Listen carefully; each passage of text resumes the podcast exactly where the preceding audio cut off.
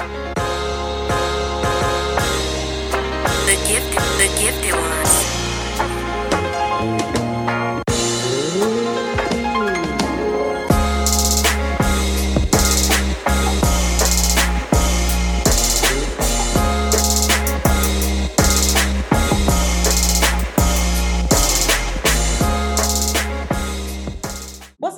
Welcome back to another episode of the Woo Child Chronicles podcast. And it's your girl, Cubana Kiss. And today I have with me two of my college homies, now my work homies, my social media homies, my Dre and my Ro. What's up, y'all? Hi. How What's are up? you guys? Good. amazed that your your gold background is You see? flourishing. Yes, girl, this background I love so much. Thank you, thank you. Yes. So, uh, for those people who do not know, and I said my Dre and my Ro, I'm very possessive. Y'all should know that by now. if Listen to the show. But for people who do not know who you are and who you represent, because we are, um, if you listen to the last week's episode, you know that we are talking all things reflective for the rest of the quarter four, all the way to the new year. is going to be everything reflective, which has become something dear to me that I love and I enjoy the people. So let people know who you are and what you represent in Reflective Music Group. We can start with Uh, Ro. We'll start with Ro. Okay. Go ahead. Start with Ro. So my name is Rodella. Everyone calls me Ro. Um, I'm the vice president of Reflective Music. I also do booking and events for Reflective Music. So I am kind of the right hand to Andre in this whole situation of music and art. And yeah, that's what I do. Yes. What you be doing, Dre? do a lot. I'm Andre DuBois, uh, also known as Dre, among several other nicknames that the squad gives me. I am the uh, CEO, president, founder of Reflective Music Group, um, songwriter, producer, um, artist manager, uh, production manager, etc., and so forth. So Yes, the man with many hats. Okay.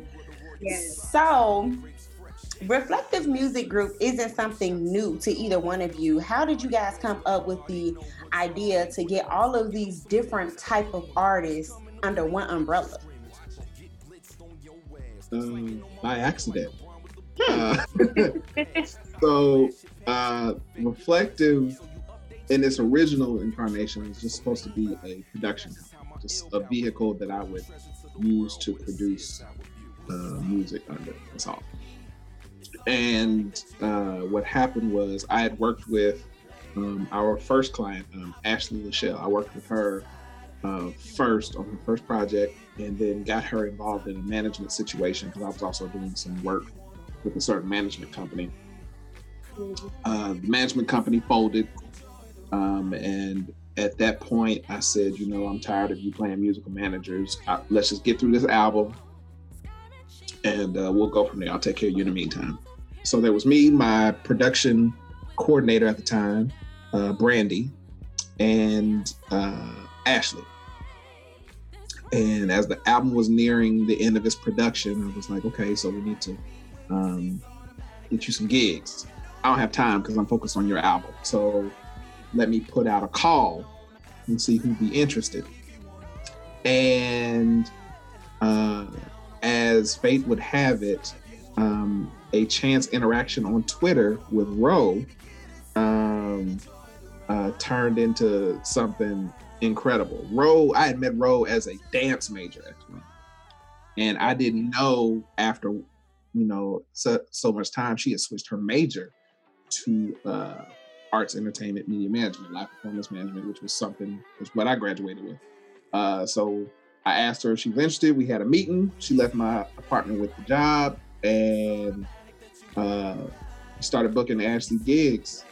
Uh, a few months later, um, we went from a client of one to a client of five. And then after that, it became a client of roster of seven. And so it, it just started snowballing um, out of nowhere. And people just really enjoyed, I think, the, the family atmosphere that we have and uh, the camaraderie that our roster has. Yeah. Yeah. Ro, when you when you answered this tweet, first of all, let's just go back to like Twitter used to be the thing, right? Like you used to couldn't get Yes. nothing, especially when we were in school. When we were in school, Twitter was it. You needed something. It was at the peak. Oh, yes. so Yeah. now when I get on Twitter, it's like weird because it's a completely different It's atmosphere of what I remember. I'd be like, what is this? but when you Yeah. answered that tweet those many years ago, did you think you would be where you are now?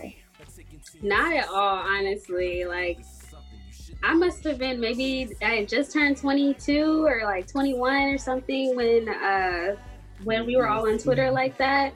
Mhm. So I had like just changed my major that semester before, um, and I had kind of just been randomly tweeting like, "Oh man, like, what it'd be like to like have a client or like you know just getting inspiration based off of the classes that I was taking." So being able to um, use that same knowledge that I was learning on the spot and applying it in real time um, was like a dream come true. Honestly, it was like exactly what I wanted to do. It put me right into my career path. Um, so yeah, I was not um, anticipating for it to snowball the way that it did. Um, but I always tell everyone it was like the best, the best time in my life because it was really a, a such an authentic connection um, that was made on the internet. Honestly, because before that, me and Dre had met maybe only one time before that. Mm-hmm. Um, so yeah, we would have never even crossed paths had it not been for that. So I think that's so funny. Um, majority of the people that I know from Columbia, we either all met via we either met via Facebook groups because at that time you had to have a college email address to even be on Facebook. So we either met through college Facebook groups, you either met through um, Twitter, or you met through Black Student Union. And I Mhm. feel like my first interaction with Ro was actually BSU yeah, it was. I was putting together shows on the back end, which is not something I ever wanted to do. I'm not even sure how I got wrapped up in that, but I just love Black Student Union, so Mhm. that's just Mhm. what that is. But then we have all these life lifelong friendships. Um, you know, friendships whether they're super close, I talk to you every single day, or if it's just you're my Facebook friend and you've always been my Right. Facebook friend, and I've seen your kids grow up. Like that's just kind of how it how it is. Yeah. When you started Reflective Dre, did you ever think that you like, dang, I'm gonna have 13, 15, 20 artists Hmm. doing all this stuff?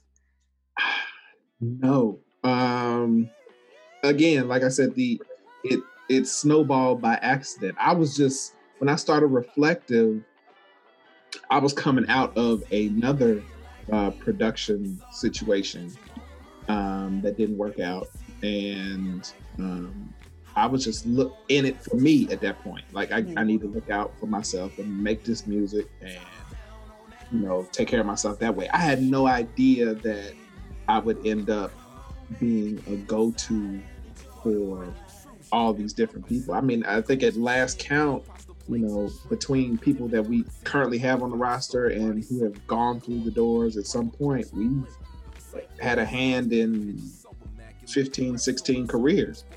Um, and you know, that's mind blowing to me that, you know, it evolved to to the way it did and and and, and we've we garnered the accolades that we've done and we've managed to accomplish the things that we've accomplished. It's it's crazy. I never, never to answer never. Go backwards. That ain't what I thought was gonna happen. I thought this was gonna be quick. Yeah, out, like- to be honest with you, for a long time, I fought management. Like I'd been approached for years about managing different people, and I was like, I don't want that headache. I don't want to be babysitting people, and da da da. da. So, Funny how God kick you in the butt to do stuff, huh? He's like, oh, okay, so you ain't gonna do it now. But Watch what it is I had to find a way to make that work for me. Like, okay, God, if I'm gonna do this, then here's what I'm not going to accept. Here's what I'm not going to deal with, and et cetera, and so forth. And if they with it, they with it. If they not, then not. Yeah. And that's the standard I hold. Well, me and Ro, we hold all of our clients to. Yeah. Ro, what made you change your major? I just felt like the dance community was changing into something that felt just not organic to me. Like I felt like everyone trying to be seen. It got really clicky. Um, and I'm not like a clicky type of person. so I was like, let me just juice out. Like it was becoming way too like serious. I was like, y'all are over here trying to outdo each other and y'all are only 19 and 20. Like Yeah. y'all don't know nothing. Like It's so funny you say that. I student, had, like- um, you know. yeah, it's so funny you say that. I had a, a roommate at Columbia that was a dance major, and I remember her coming home like one day bawling. And I'm not an emotional person, so I didn't know what to do with that. I was like, "Why is she crying? like, what's going on? She got water falling from her face. This is weird."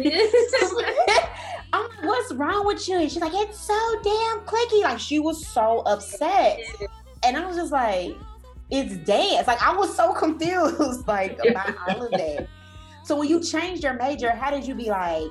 How did you get to the point you was like, I'm gonna do arts, entertainment, media management. That's what's gonna be for me. So originally, I didn't have a um, concentration. So the different concentrations were like live performance, visual art, and some other things. So I wasn't really sure um, which um, field I wanted to go into, but I was like arts entertainment. Like I like entertainment. I like media. like I wasn't really. I was like, do I want to go into marketing? Like, do I want to go into music? Like I just wasn't really sure. Um, so, but I just knew that I liked art and I liked entertainment and wanted to do something in that field. So it took a couple classes for me to um, pick my concentration, which was live music uh, management. So um, yeah, some of the classes was like event planning, um, the media marketing, music marketing, stuff like that. Um, I really took interest to, and that's kind of just where I landed. Um, and I met Dre right on the like middle junior year, going into my senior year when we Mm. talked about uh, reflective for the first time. So, Talking about two different things. Okay. Oh, we talked about reflection. I was like, wait a minute, but okay. and, He's like, that's too many stories. He's like, actually, I'm gonna head out. I'm not gonna tell my girl's business. I'm just yeah. it was um yeah. So that's when I was like around that area. I was like, okay, yeah, I think I'm gonna be into music, and then met Dre. Kind of started curating my schedule around that, and yeah, it just kind of all fell into place. Yeah, I think it's so dope. Um, you guys brought me in. Oh crap! Was it two years ago? Three. Has it been three years? Three, yeah, I want to say three years. three. Oh my gosh! So Yeah, because it was right before Yeah, I 'cause you moved to LA. I was gonna say, yeah, you were still LA here. three years ago. Well, First of all, that's just bananas. I don't know where time is going. Um, I just want to say black don't crack because we all still look good in you. Hello. It's like hell if you don't take care of it though. So yeah. but three years ago, Dre put out a call on Instagram is where I saw it anyway. Um, he put out a call. He's like, I need somebody to run this social media. I'm done. I was like, oh, okay. That's just pretty much how that went. And um, and you, I want to go back to what Dre said. He was like, it became like this family atmosphere. You guys brought me in. I feel like I've known everybody on Reflective Music Group's roster all my life and I just met some of them literally a few months ago. like, how did you guys? How do you guys go about picking and choosing who can be a part of this this group?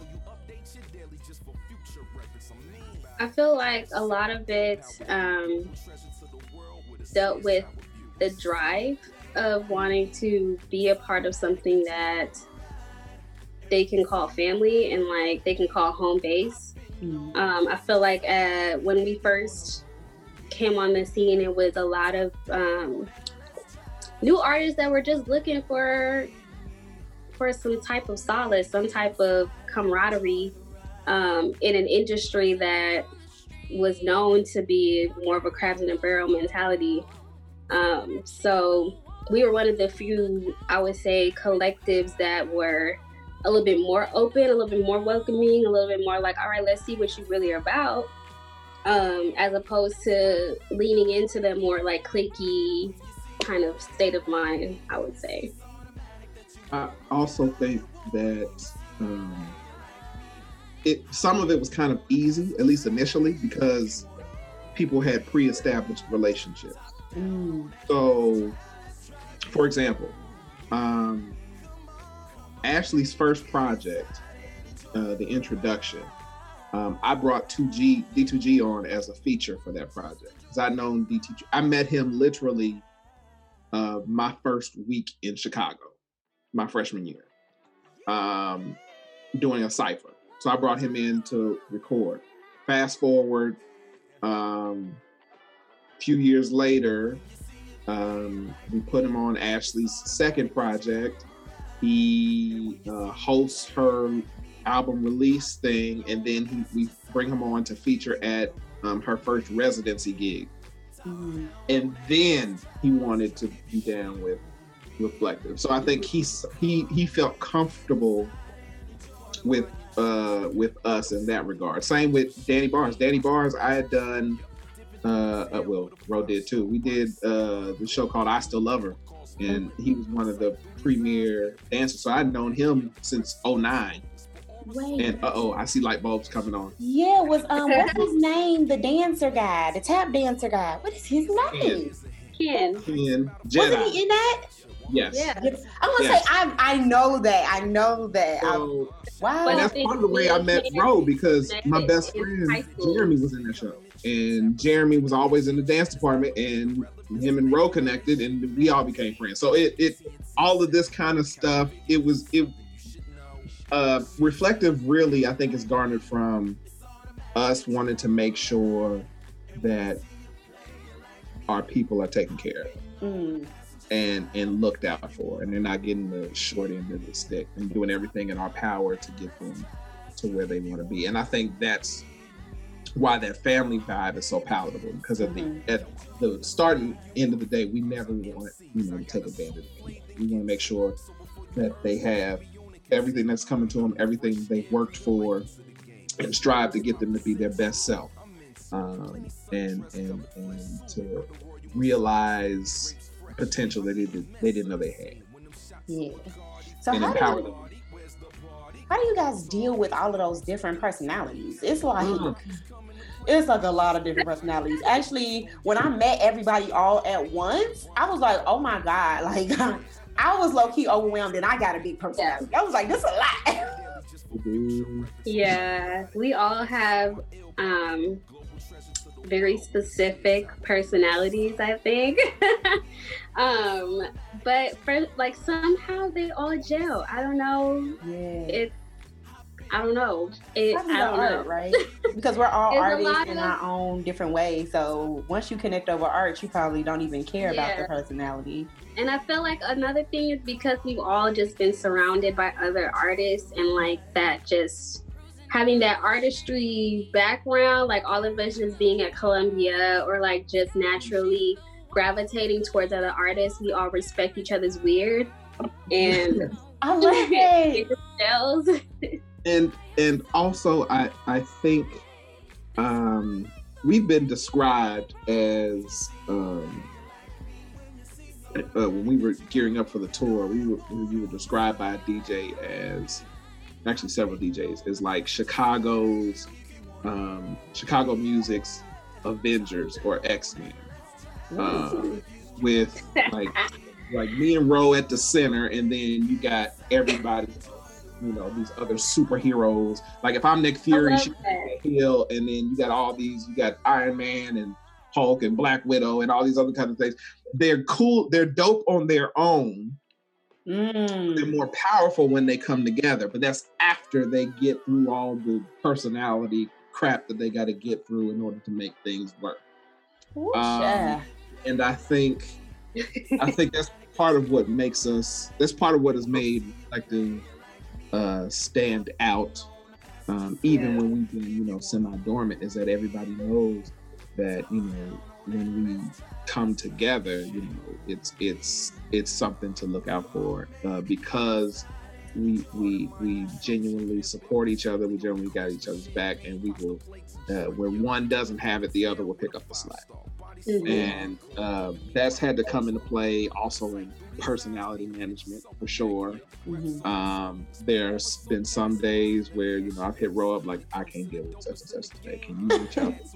and XYZ and the same in return. Vice I cannot feel today, Dre, you better handle it before I do. And you know, it goes back and forth like that. But at the end of the day, it's all love. We want the best for all of them. And totally. it's it's it's I guess that's like family too. Like, talk to your mother because she about to get on my last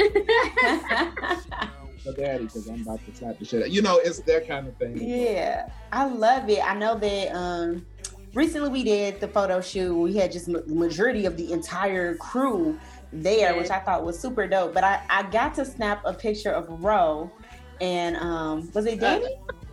I think it was dead. You know, it, It was, was magic. it was magic. Yeah, I got the snap a I picture of picture. Ro and Magic, and I captioned it.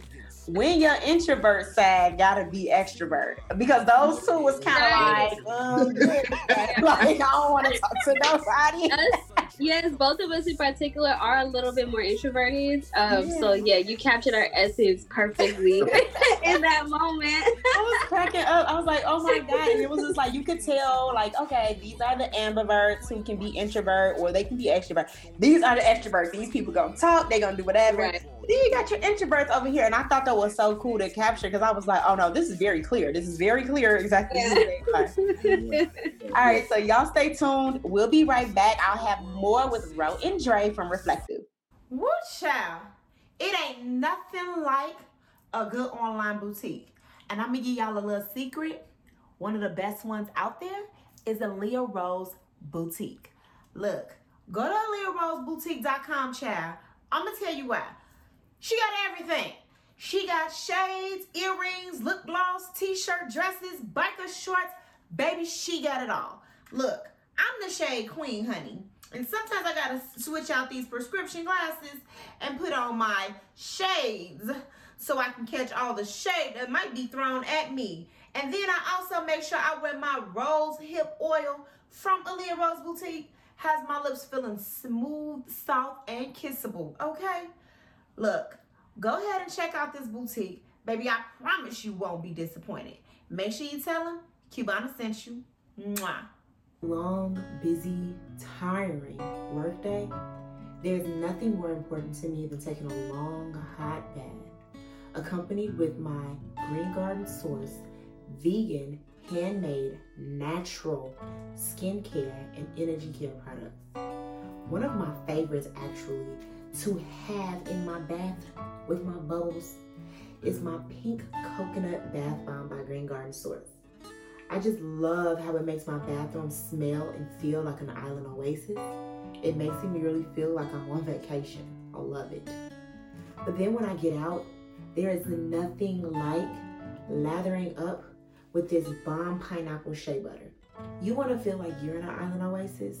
Go ahead and check out Green Garden Source on Instagram or on Facebook. You can also get their products at Etsy.com. Just search Green Garden Source. Make sure you tell them Cubana sent you. Woo child, welcome back. And of course, y'all know already, I got Dre and Ro from Reflective Music Group with me all show long.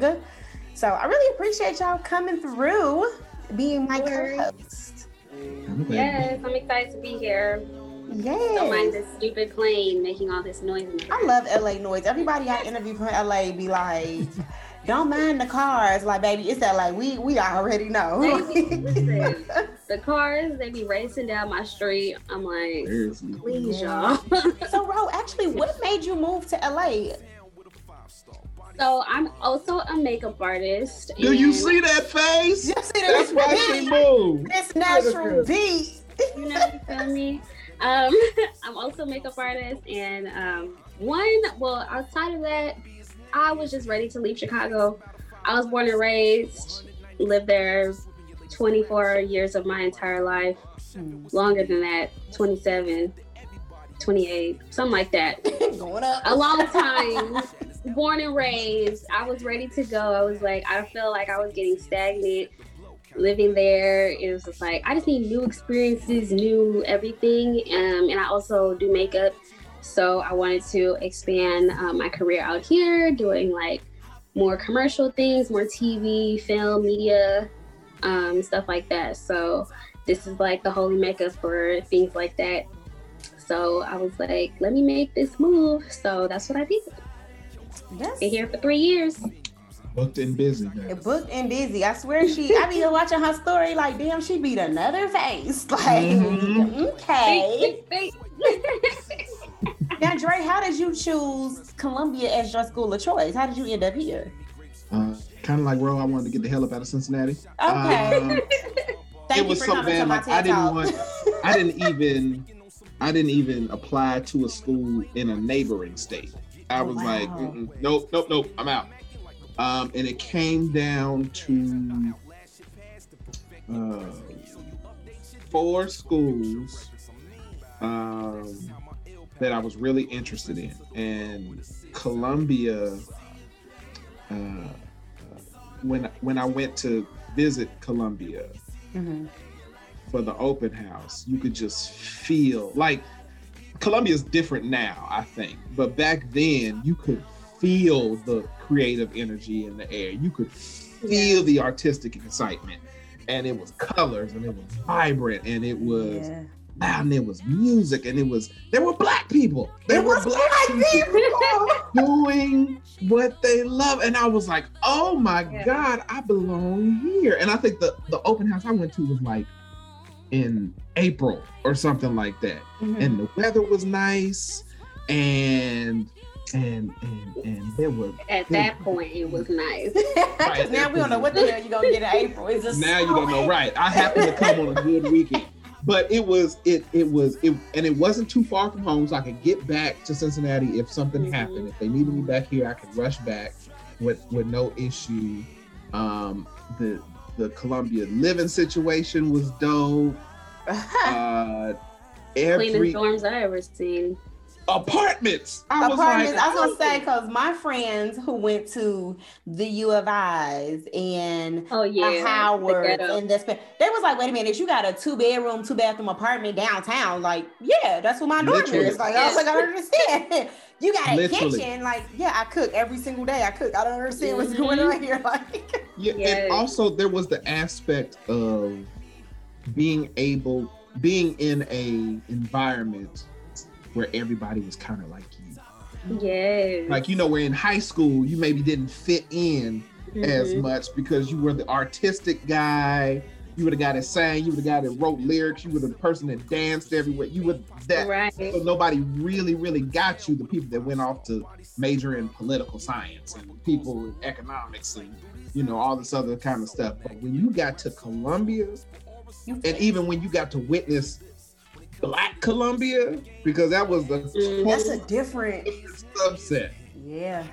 Because I remember we used to Black Columbia when Black Columbia showed up at Words on Wednesday and Big Mouth and Painted Black and all of these things. It was like a different thing, and so I was just like, yeah, I gotta. Yeah.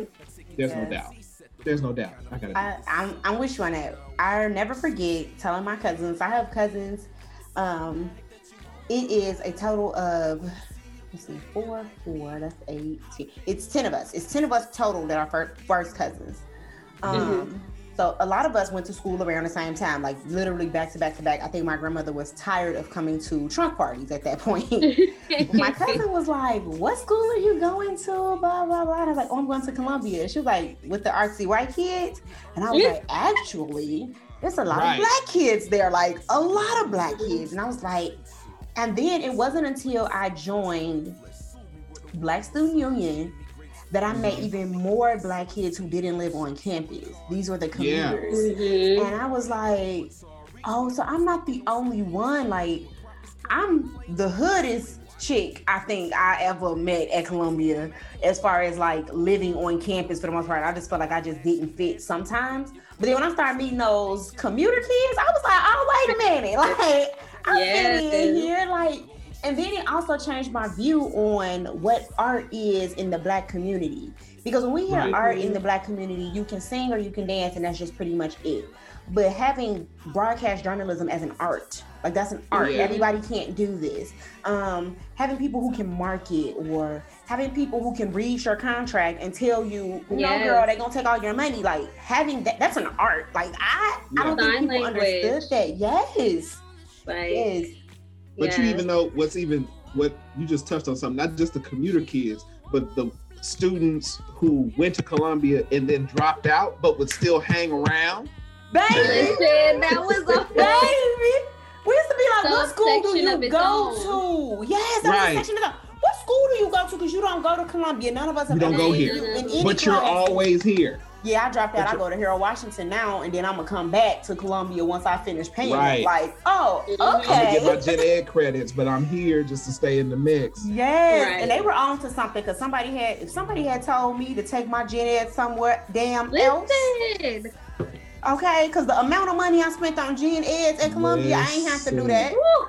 Somebody Woo. just And you know what? I was so I was so bitter about how much money um Columbia used to run us for, but at the same gosh. time, now when I look back at it, I don't know. I don't.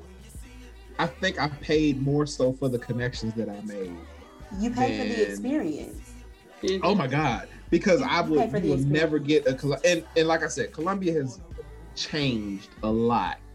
Um, I think since the time we were in school, but yeah, because now they got like commercials and like bus benches, and I'm so confused. It's- I'm like, what school it's very that? weird. It's very weird. But then, like, you could not, you could not. I think what we got then was really priceless. Uh, For sure. not just what we learned, Mhm.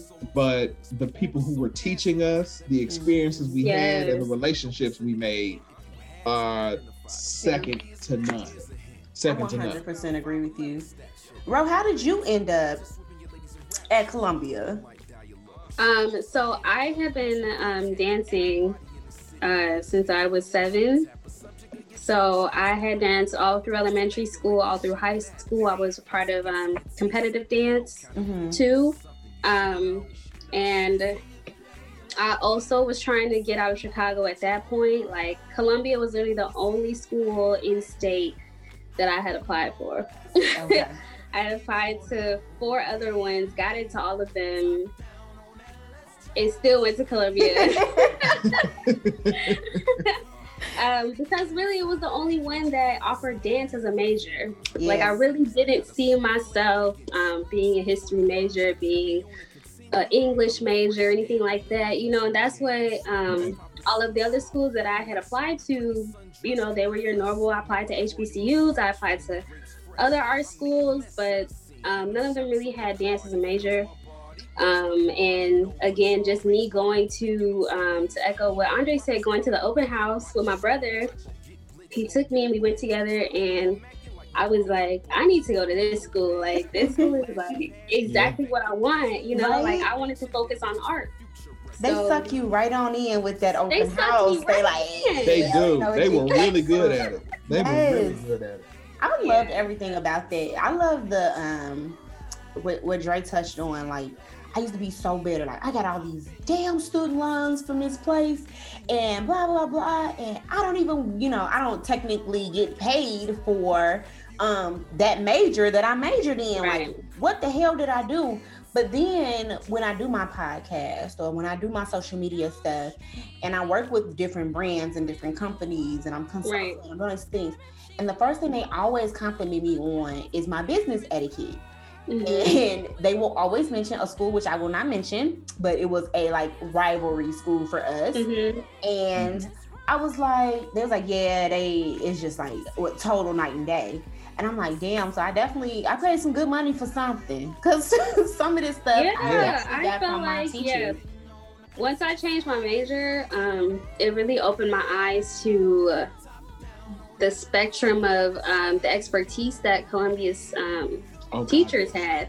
Yeah. They were so knowledgeable and so open about um, their expertise in in what they were teaching, and they were working in their fields at the time, so they Oh yeah. they had direct, you know, connections, direct knowledge. Like I remember my teachers, um, when I first changed my major, encouraging me to to go out and and go to different shows and Mhm. and telling me where to find these shows and all of this and that. So it was like invaluable information, honestly. I agree. And to I- piggyback on that, I just I remember um, my uh, two of the best instructors I ever had. Uh, one was uh, Kosine from the interns. Mm. Uh, was Oh I did my first production under him. The first song I ever produced was under him. And I did it on a guy who went on to sing background for BeBe and CeCe Winans. And then the other one, definitely one of the greatest produ- uh, teachers and producers I've ever had. My, I did a class uh, with Donald Lawrence, and Mhm.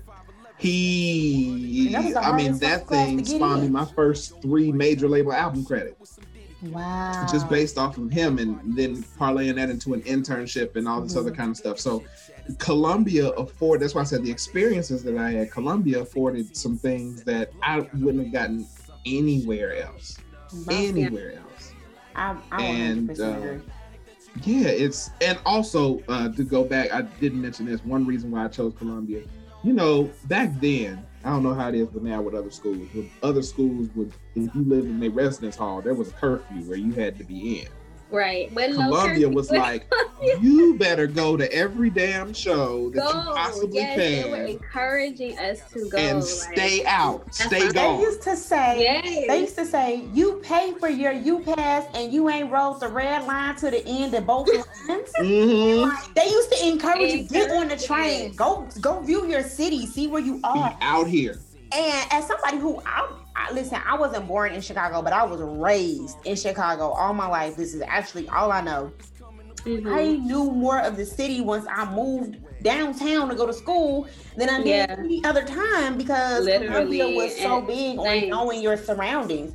So now Yeah. I be like, oh girl, you gotta walk east towards the river. You're gonna make a left when you get the Wacker. You're gonna do that. Like I can Right. tell anybody Right, because right. I've I haven't lived in Chicago for what four years now, and I can tell anybody okay. like it's yesterday just from living downtown. I could have told you after my freshman year how to get wherever you needed to go.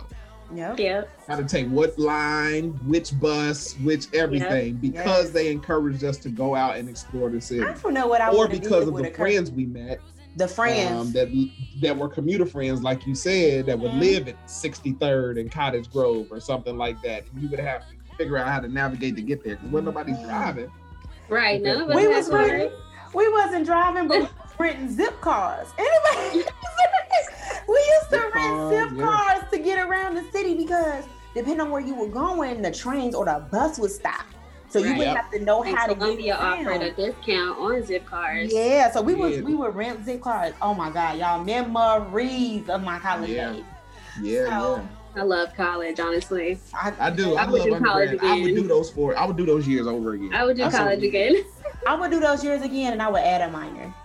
I did not have a minor. Right? I didn't have a minor either. I would didn't added a a minor minor either. too. I would have added a minor. I would have added an arts, entertainment, media management minor. I took a couple classes, um, Mhm. but as we all know, I got pregnant in, at Columbia. So this is I got Mhm. pregnant at Columbia. Yeah, man. and so and it's amazing to see your son now. I'm like, Right. Right? He so big. I mean. remember you were pregnant with him. I was Oh. so mean playing a painted black. I don't understand how people right. joke with me. I was so evil. But I got pregnant then and I took a lot of classes. I knew that radio was not going to pay me what I needed to be paid coming out Mhm. of college pregnant with a baby. Like it wasn't gonna work. I needed to try to figure out what I was gonna do. Um, I took a couple arts, entertainment, media management classes, loved them all. I was like, why wasn't this my major all four years? At this Mhm. point, I only had a year left. I wasn't changing nobody major. I I'm done. right. I got to go. That's real. so it just was what it was. But definitely, I definitely do college all over again for sure. Mm-hmm. Um, but to get back on reflective, um, you guys got because we got stories for days about Columbia. We can go Listen. on and on and on. Listen, that's a whole nother show. we If. I was that- I'm gonna have to do a Columbia show because I got people who Oh my God. who You have made should. waves. Yes, You because that should, just you should. fun. Black the- Colum- the Black Columbia the. Black Columbia experiences. People really think that there's not there, and I was like, I was president of BSU. Like, what are you talking about? We Oh, definitely we were we were thick too, okay. And everybody we knew had- just about everybody. There was like two degrees of separation. Right. That was it. Everybody knew everybody. we everybody knew everybody and everybody had everybody's back. To this day, I can Mhm. call people from BSU and get just about anything I need um, from anybody that was involved in that. Like I've reached out to Mhm. people like, hey, is your company hiring? Nope. But this person company hiring. You remember this person? I'm finna send them send me your stuff, I'm finna send it over. And they reach Yep. back out to me like, I Yep. love it. Um Yes. but the one thing about reflective is that what I love about it is that it gives me those Columbia vibes. Like I planned Painted Black a lot of the times. I was involved in those um, big projects and those big ensembles of art all in one Mhm. category. You guys are doing that now with Reflective. So how does that stress you out, Ro? You're on one side of the the world, on one side of the states, and Dre, you on the other side. So like, how are you guys making it work when you're planning things pre-COVID? Pre-COVID. Pre-COVID. Um, I think um, me and Ro, I think I think the most important thing is to is that we stay in communication with each other. We stay in communication with each other first and foremost. Uh, Ro is uh, uh, one of my best friends in the world, and uh, so we made sure that we maintain because if at, at the center, if we're if we don't keep in communication, then the rest of it falls apart. Mm, so we we maintain things with each other and then we make sure that we stay in communication with our clients as well yeah. and not just about um you know album releases or where are you on this project etc and so forth but how are you well are you are, are doing wellness checks uh, even before covid just to make sure that we're good and you know I, i'm good for facetiming somebody and saying i just need to lay eyes on you. yeah. You know what I mean? And and and and I think that at the center, that helps uh, clients feel like they're not forgotten about. Um, that we don't get they don't get lost in the sau- sauce. Now, since let's see, I left Chicago at the end of 2016. Ro Mhm. left the following year Mhm. uh, and so it it has proved to be challenging. I think um, not having as much FaceTime as we used to in those Mhm. first two three years. Um, but I think that the family atmosphere that we built and, and have tried so hard to maintain has been what's kept us.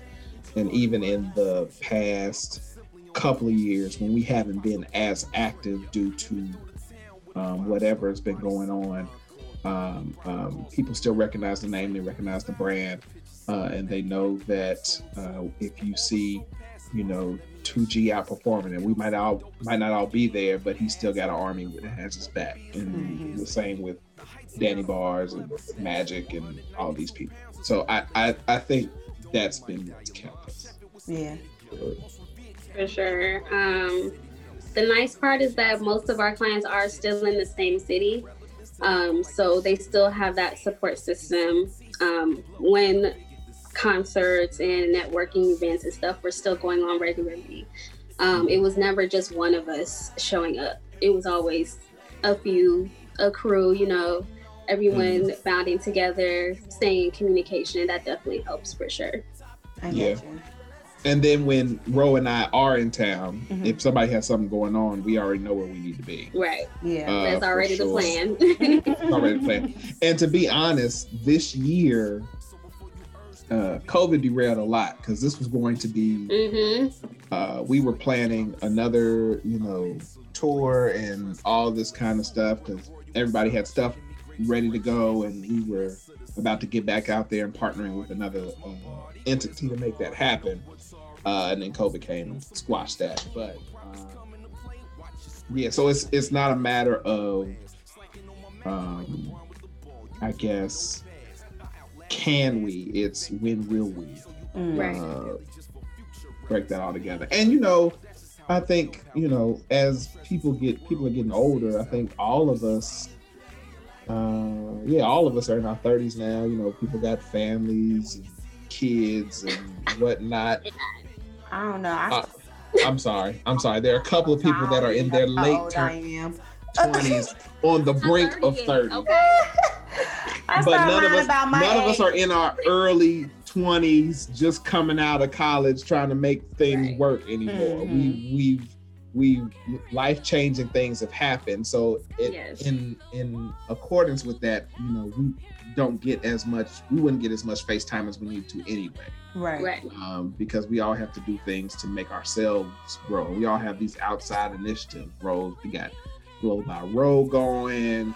You know, I have my songwriting things that are that are popping off, and, and et cetera and so forth. Everybody has other things outside of reflective that they you know focus on Right. and need to need time to build. And you know, folks have been working on projects and in the studio and stuff. So hmm all of that means, you know, it's less time for us as the collective. But there is something in yeah, yeah, you felt this, you know, several times. You know, we, there's something about when the collective gets together.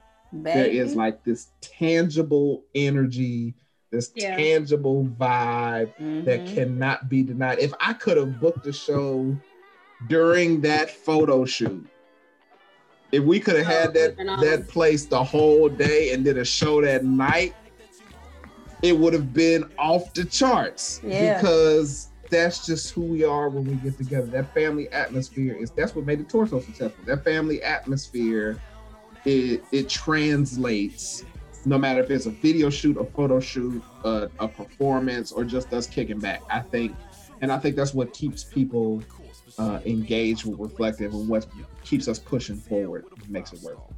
But I love reflective and everything that it represents, and where I've seen it come from, and where I've seen it grow to where it is now.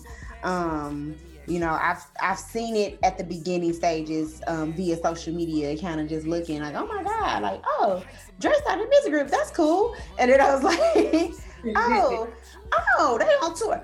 Oh, this is cool. Like what they got going on over here. Like I Yeah. just I really appreciate that um that artistry in itself. Is like I said, art has so many different forms. It's it's ref, you know it's reflective. Actually, it's whatever you feel art is.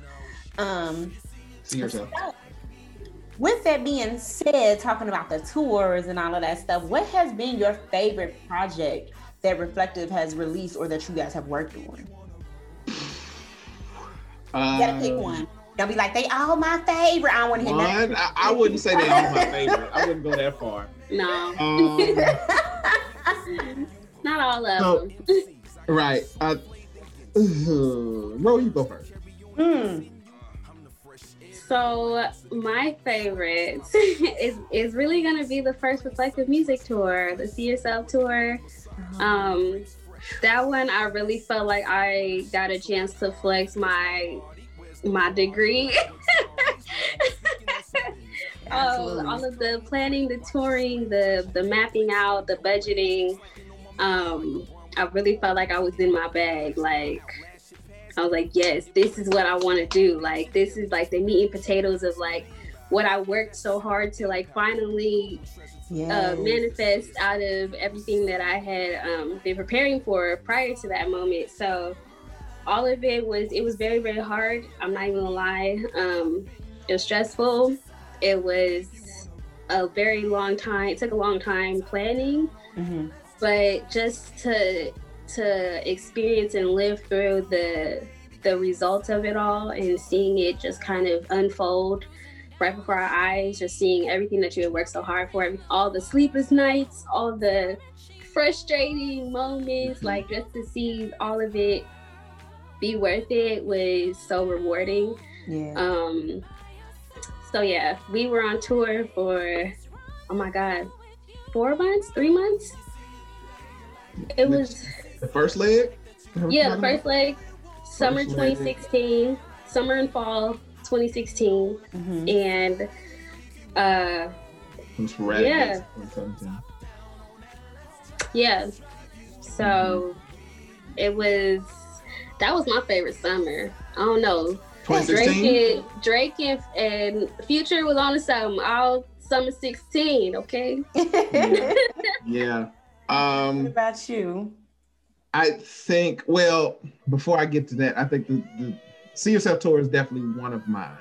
Mm-hmm. Um, because I just remember how that whole that whole story starts in 2015, really. Yeah. With, um, uh, when 2G dropped Short Summers, Long Winters, that album, which is also goes back. That's one of my favorite reflective albums.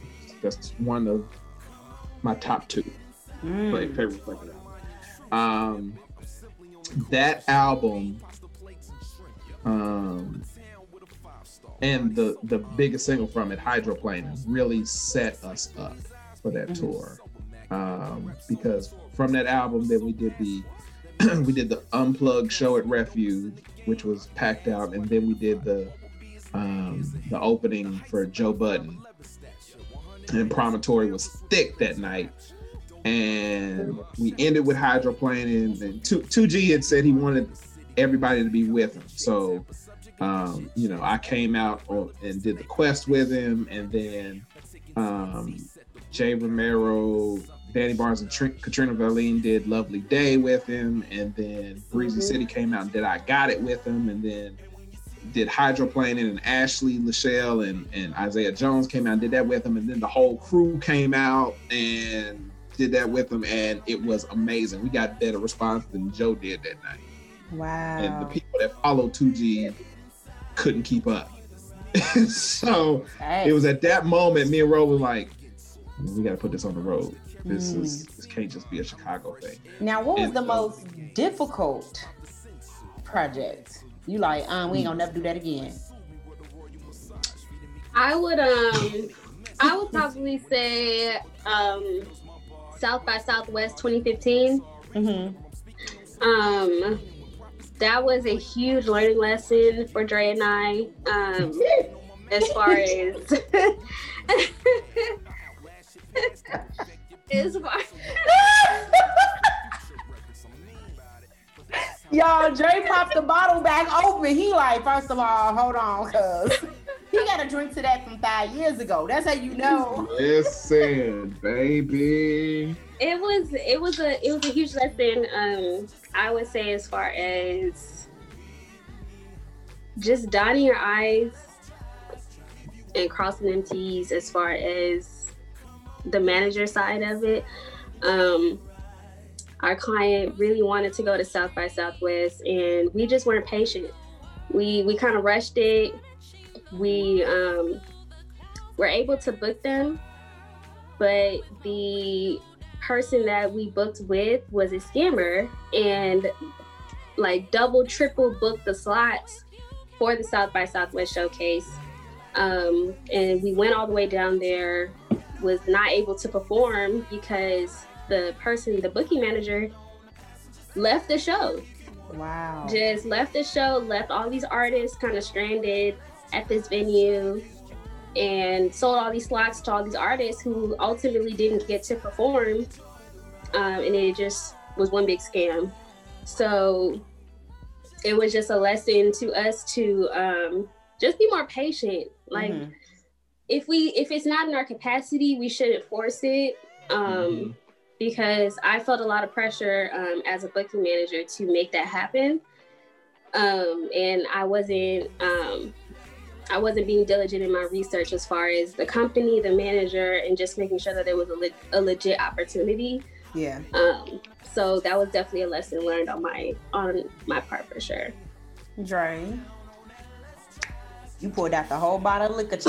Uh, well, first, let me go back and say that um, the the other project that was most rewarding was um, Ashley Lachelle's "Letting Go" because that was our first one, um, and that's what brought Reflective into the whole landscape of things. I would say the most difficult. Uh, speaking on two sides of it, the most difficult album has probably been uh, Cara Shelton's album. Okay.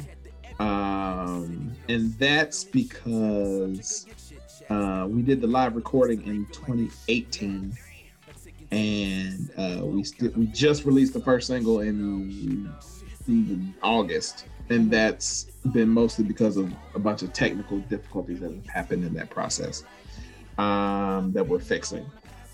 Uh, but the most difficult uh, road experience might have been because I wasn't there for South by Southwest. I just dealt with it as it was there. Mhm. Um, was the tour? Well, there've been two tour stops. It was uh, St. Louis when uh, bring that one up.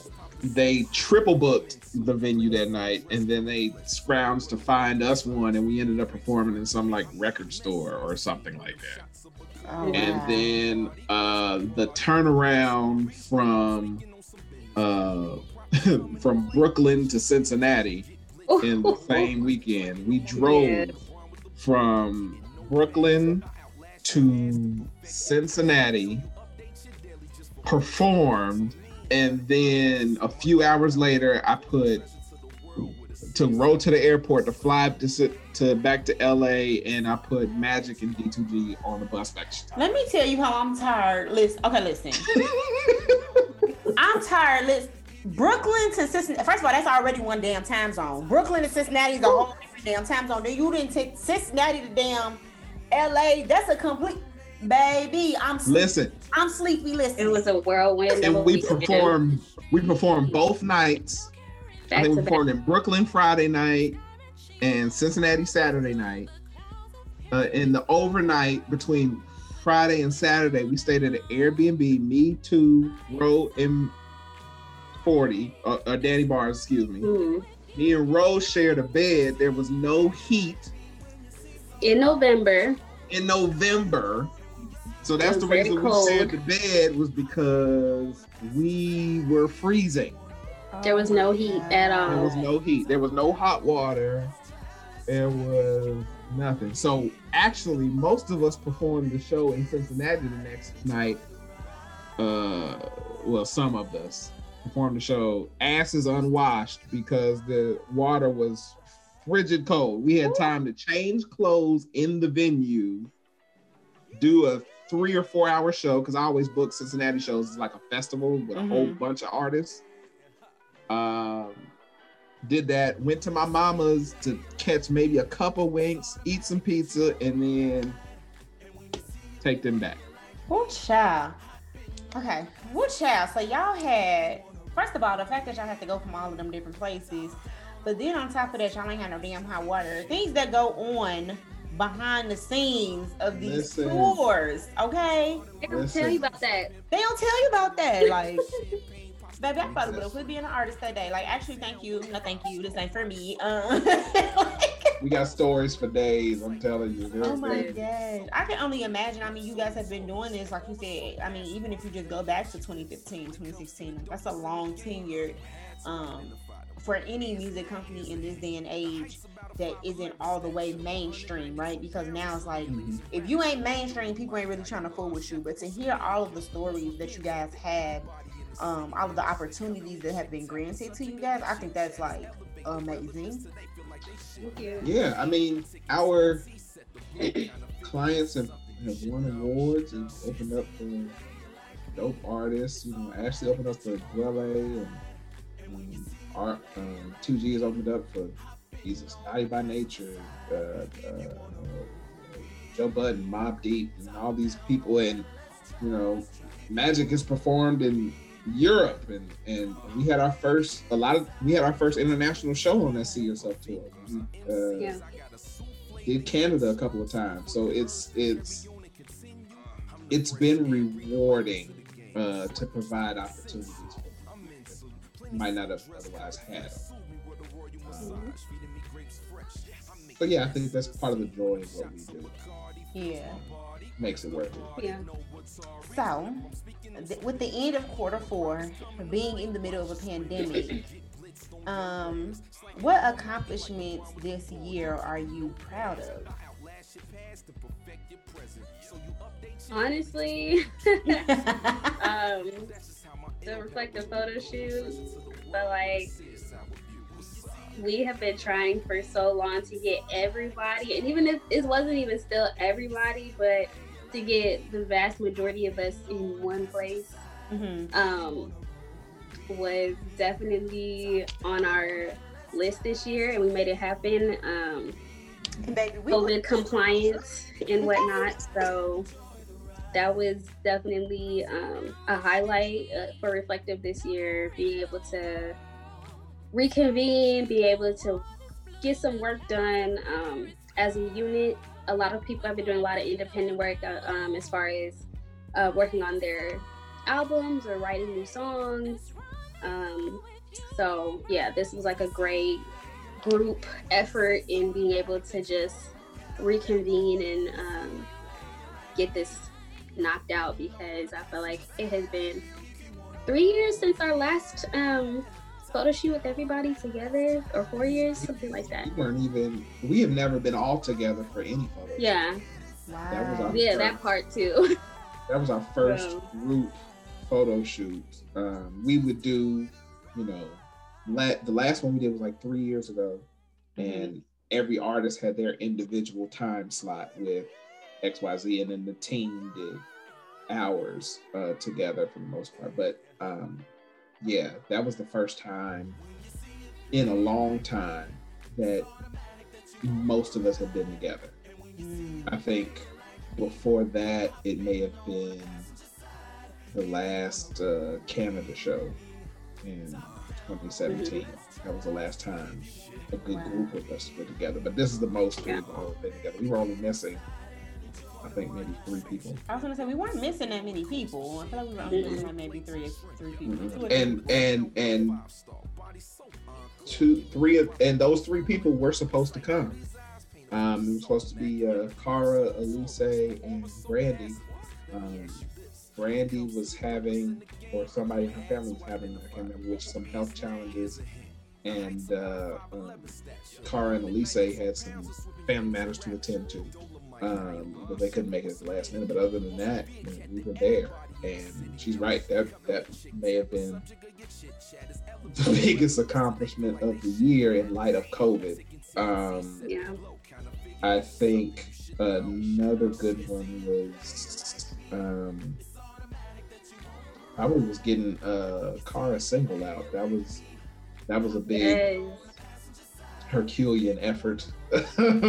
Mhm. Because of all the tech stuff that is going on behind the scenes, which I won't go that deep into in this particular interview. When she comes out with the project, we'll detail everything that made it take so long. But um, getting that done because she's Cara is our very first uh, Christian gospel client, Mhm. and so um, having uh, having our first gospel release or reflective kind of fulfills like what we've done. We we always geared ourselves towards the the, the urban independent recording artist scene. And so we've had R and B, we've had hip hop, we've had jazz at one point or another. Now we now we got uh, the gospel spectrum, it includes accomplish. I think it's amazing um, to add Carver to the mix of everybody else, right? Because we got like rap and we got R and B and all these things, and then to add her in, it just shows how broad music is. And Mhm. if you're talented, you're talented. It doesn't matter what else is going on. Yeah. Yeah. So, what are the goals um, that you have for Reflective now that Q4 is damn near over, Chad? We almost out of 2020. I know a lot of people happy. Mhm. 2020 wasn't that bad for me, so I'm like, okay, well, it's okay. but going into quarter one, going into a new year, what are some of the goals you want for Reflective to achieve next year? I think um, for me and and me and Ro have, have been like this since the beginning. Once uh, once we hit Thanksgiving, um, we start tapering off, and um, and then Christmas we do a hard stop because we we, we feel very firmly that we don't want to be toler- celebrated by the masses and tolerated at home. Okay. Um, we want to make sure that you know we spend time with our families and all those kind of things. So around this time, we're already looking at, and even before now, we're already looking at 21. right. Um, that being said, 21 is shaping up to be different than other years because we just don't know what's going to happen in light of COVID. Um, what I do know is that almost every reflective client that we have will be dropping a project in 2020. So we're going to see Cars album. We're going to see Ashley's long awaited album. We're going to see Magic's album. We're going to see Danny Bars' album. We will see one or two projects from D2G. Um, and even Katrina Valine is in the studio. And we'll see Ty's album. Um, Yes, for Ty. and that's Ty's album is one that I'm that, oh I'm excited about. But the reason I'm excited about Ty's album is that Ty is Ty has been a, a friend of Reflective for a while. And now to and I've listened to some of the music that she's that she's doing and she feels a need that we had. We didn't have that um, contemporary R&B person, Right. and now we have it. The one that you know she sings, she dances, she uh, she she's young. She has that energy. She and and and she's really shaping up this project to make a statement and come out from the background shadow. So I, I'm I'm very much excited about that project. But yeah, almost everybody is is, is dropping after being doing it for a while. And and if COVID permits, you know, fall of 2021, we might start doing stuff on the road as well. Um, hopefully, but we'll we'll see what happens.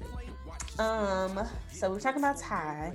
I'm glad that Ty actually does have a project coming out. I really enjoy her personality. And um she has such a big personality, so I can't wait for this project and I can't wait to hear. Yeah, and uh, Ty. Funny thing about Ty is I met Ty. Well, I don't know if you were there that night, but we did. Uh, there's this band called Johnny Kilroy, and Ty is one of the vocalists for Johnny Kilroy, and they had a show at the Double Door. Mm. Oh, I missed the Double Door. I was there. Yeah, I remember that. and um, Ashley and 2G opened up for them at the Double Door, and um, I heard Ty sing. I was like, "Wow, you're amazing!" Mhm. And then later on that year, because that was around the time we built build that as part of the Reflective See Yourself promo tour, and uh, uh, we later invited them to open up for or be a part of a tour stop in Kansas City. Kansas City.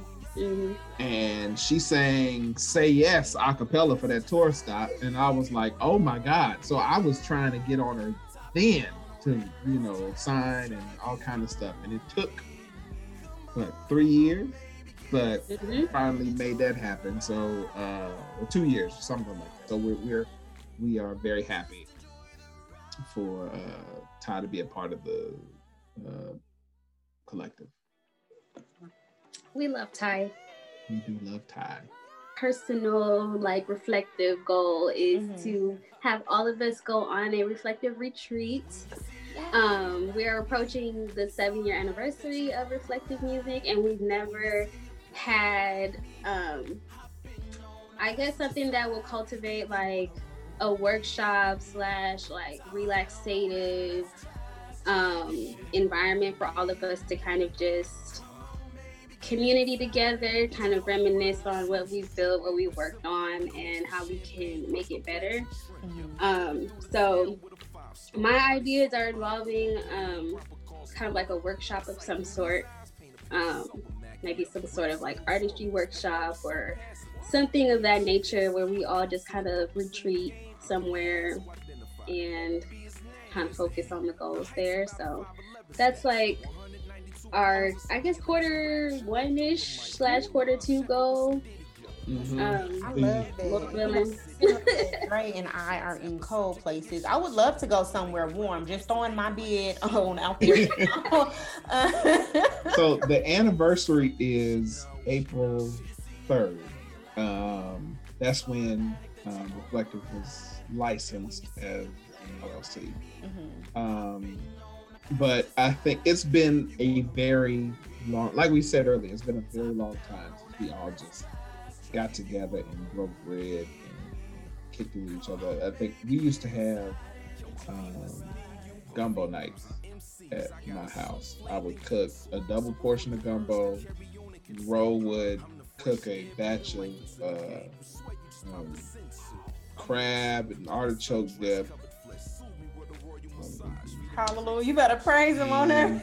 That. Probably gonna make And some we would- somebody would pick up some chicken from like Uncle Joe's or something like that, and we would just, you know, commune and, and, and you know, fellowship. And we haven't done that in maybe four years outside of when the See Yourself tour would come to Cincinnati, Yeah. and my mother and my Ooh. aunt would prepare a spread Mm.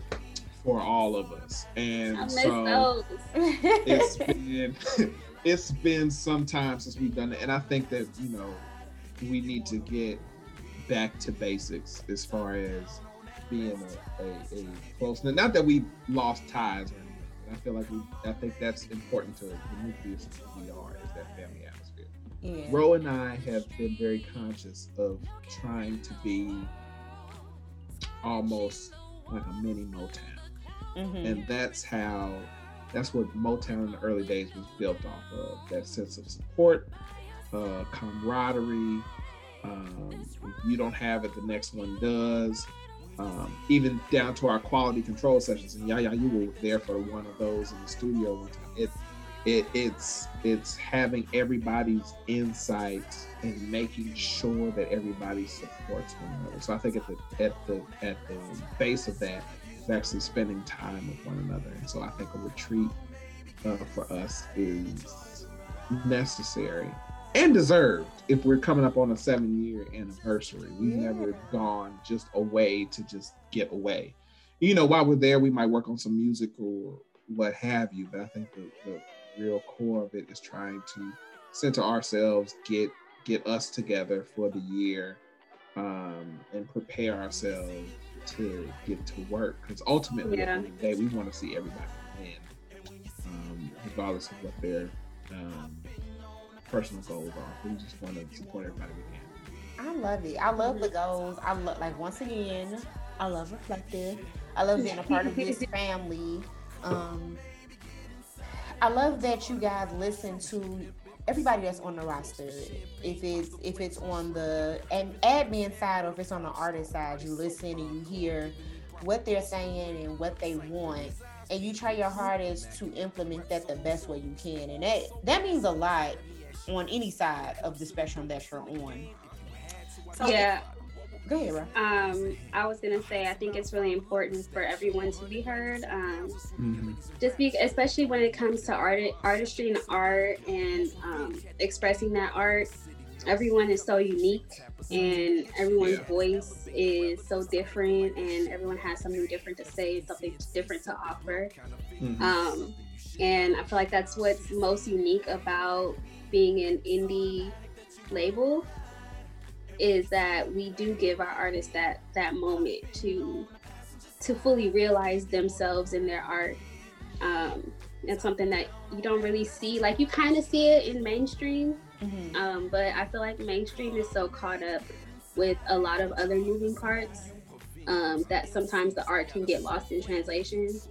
Yeah. Um, so it's definitely great, and I uh, ultimate goal is to make sure that everyone is being heard, everyone um, feels like they're growing within their journey as an artist, Mm-hmm. um, and that they feel supported in that also for sure. but in that they have to be committed to not cutting corners Right, totally. to um, realizing their full potential and if that Mhm. means you know delaying a project because it's not there yet then Yeah. that's what it means and that's that's been the importance of our quality control stuff Mm-hmm. like if if that's the way to ensure that we don't catch a brick and Mhm. and we've caught a couple bricks before because Mm-hmm. people weren't committed to the process. Mhm. and so I think um, in in in keeping that center, realizing getting back to that family unit, nobody is out to see you do to to to to bring harm to you. Right. We just want the best for you, and that means you might have to go back to the drawing board or back to the studio a couple times before you get Yes. it right. The and that means that every constructive. song that you bring to us is not going to make the cut. Mhm. You know, Yeah. not if you want the reflective stamp on it.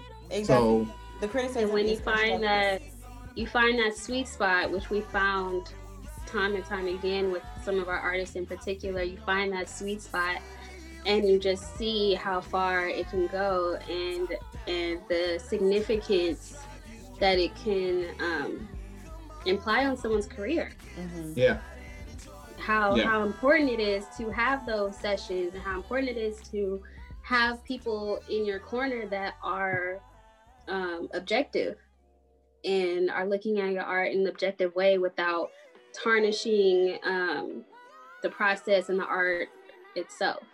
Yeah. So once you find that, I feel like I feel like we have that sweet spot. Um, and it's just maintaining that. It's like, of course, there's the ebb and flow of life and and the journey of it all. But like once you get back to that sweet spot, it's like magic. Honestly, like Yeah. everything just flourishes. You get, you know, that outcome that you're looking for, and you're able to um, sustain it at that point. Mhm. But hopefully, you know, with COVID and everything, I, I- there is a different landscape now um, when it comes to the industry, and and everyone just has to be um, diligent as far as um, bending like water and knowing, you know, how to flow with with all these new changes, all these new regulations and guidelines that we're gonna have to um, come across when it comes to um, touring again and doing shows and whatnot for sure. Mhm. I love everything about it. So I once again want to thank both Ro and Dre for coming through and being my co-host today. It was so fun. Yes, Hearing all of the background stories and everything that Reflective has gone through, what they're going through, and what they gonna be able, be able to go back and talk about later. Like, oh, remember when we fucked that up? I mean, now we're right? like, remember that? So, we got a we can bunch of laugh them. now. Right, we can laugh now.